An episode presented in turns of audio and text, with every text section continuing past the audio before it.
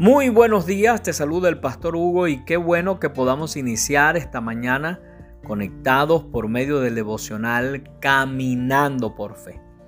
En el devocional en vivo que estamos haciendo a las 6 de la mañana, estamos estudiando la carta a los romanos y el día de hoy compartía y decía que esta carta se puede dividir en cinco secciones.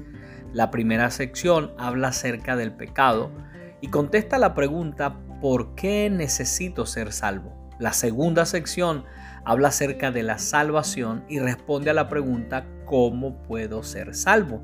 Luego sigue la tercera parte y esta tercera parte habla acerca de la santificación que nos dice lo que pasa o lo que debe pasar después que yo soy salvo. La siguiente sección habla acerca de la soberanía de Dios y finalmente la carta a los romanos nos habla acerca del servicio a Dios. Ahora, este orden es intencional. Pablo primero habla de las malas noticias, es decir, habla acerca del pecado. Primero él describe claramente por qué cada uno de nosotros necesita ser salvo, por qué necesitamos la salvación, por qué necesitamos la gracia de Dios. Y lo hace de esta manera por la siguiente razón, porque vamos a apreciar más la salvación cuando entendemos cómo estábamos antes de recibirla. Vamos a valorar la gracia de Dios en nuestras vidas cuando entendemos cuál era nuestro estado. Escucha cómo dice Pablo en Romanos capítulo 1 versículo 18. Él dice, porque la ira de Dios se revela desde el cielo contra toda impiedad e injusticia de los hombres que detienen con injusticia la verdad.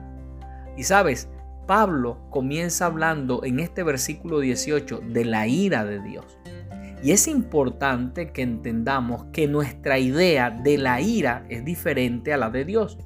Cuando nosotros pensamos en la ira, pensamos en alguien enojado, pensamos en alguien fuera de control, pensamos en alguien violento que está tirando cosas, que está rompiendo cosas, que está destrozando cosas. Pero presta atención a lo siguiente. En el griego hay dos palabras para traducirlo a ira.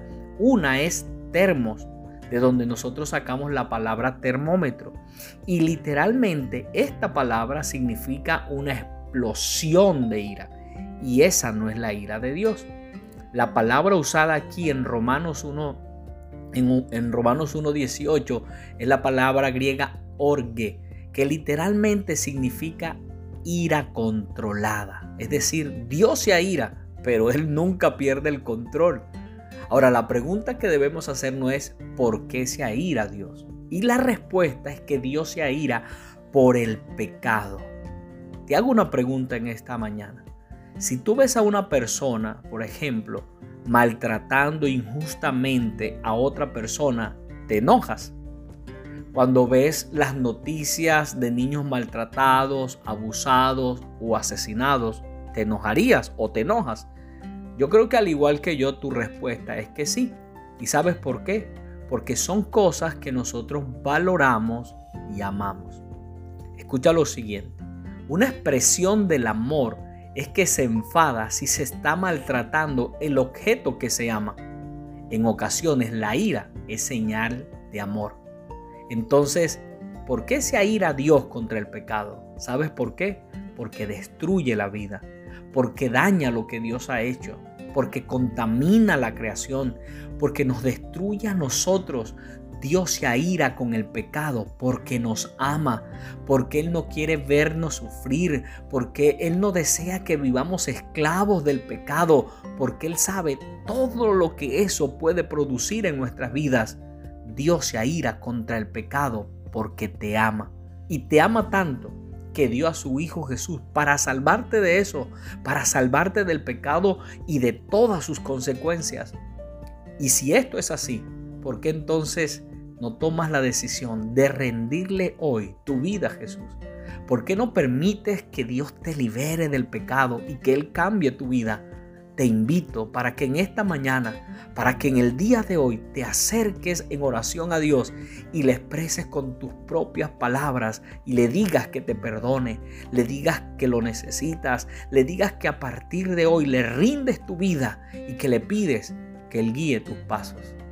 Ahora, si ya eres un hijo o una hija de Dios, creo que hoy es un buen día y es una buena ocasión para darle gracias a Dios por su salvación para darle gracias a Dios por su gracia, para darle gracias a Dios por su amor derramado en nuestras vidas y en nuestros corazones a través de su Espíritu Santo.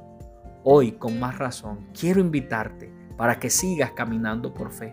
Y quiero recordarte que su gracia en este año 2021 es todo lo que necesitas.